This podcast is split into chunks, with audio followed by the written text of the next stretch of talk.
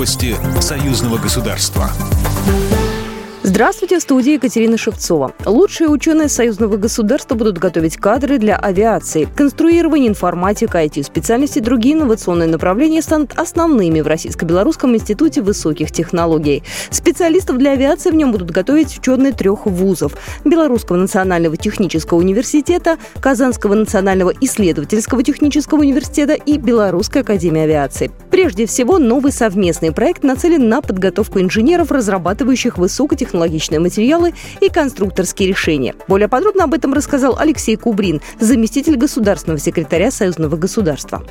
Понимая, что мы начинаем уже рассматривать направление деятельности в области авиационной техники, а тоже и авиационной деятельности, мы не могли пройти мимо авиационной академии. Нельзя, чтобы конструкторская мысль развивалась отдельно от тех правил, которые существуют в системе авиационной деятельности. Это очень непростое направление. Огромное количество именно технических моментов, которые вообще охватывают вопрос технической деятельности.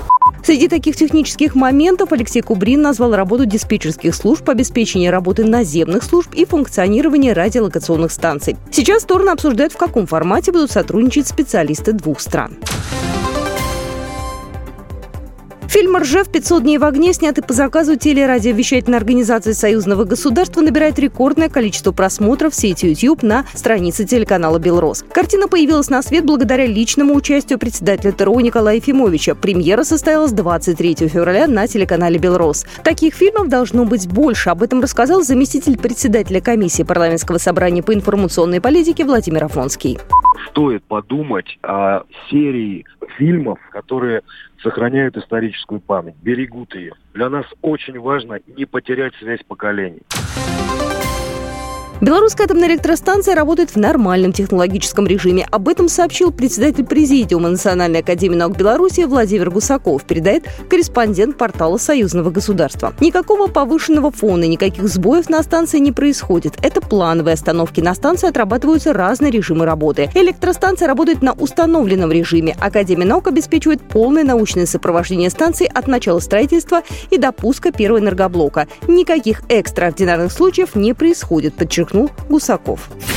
Программа произведена по заказу телерадиовещательной организации Союзного государства. По вопросу размещения рекламы на телеканале «Белрос» звоните по телефону в России 495 637 65 22. В Беларуси плюс 375 44 759 37 76.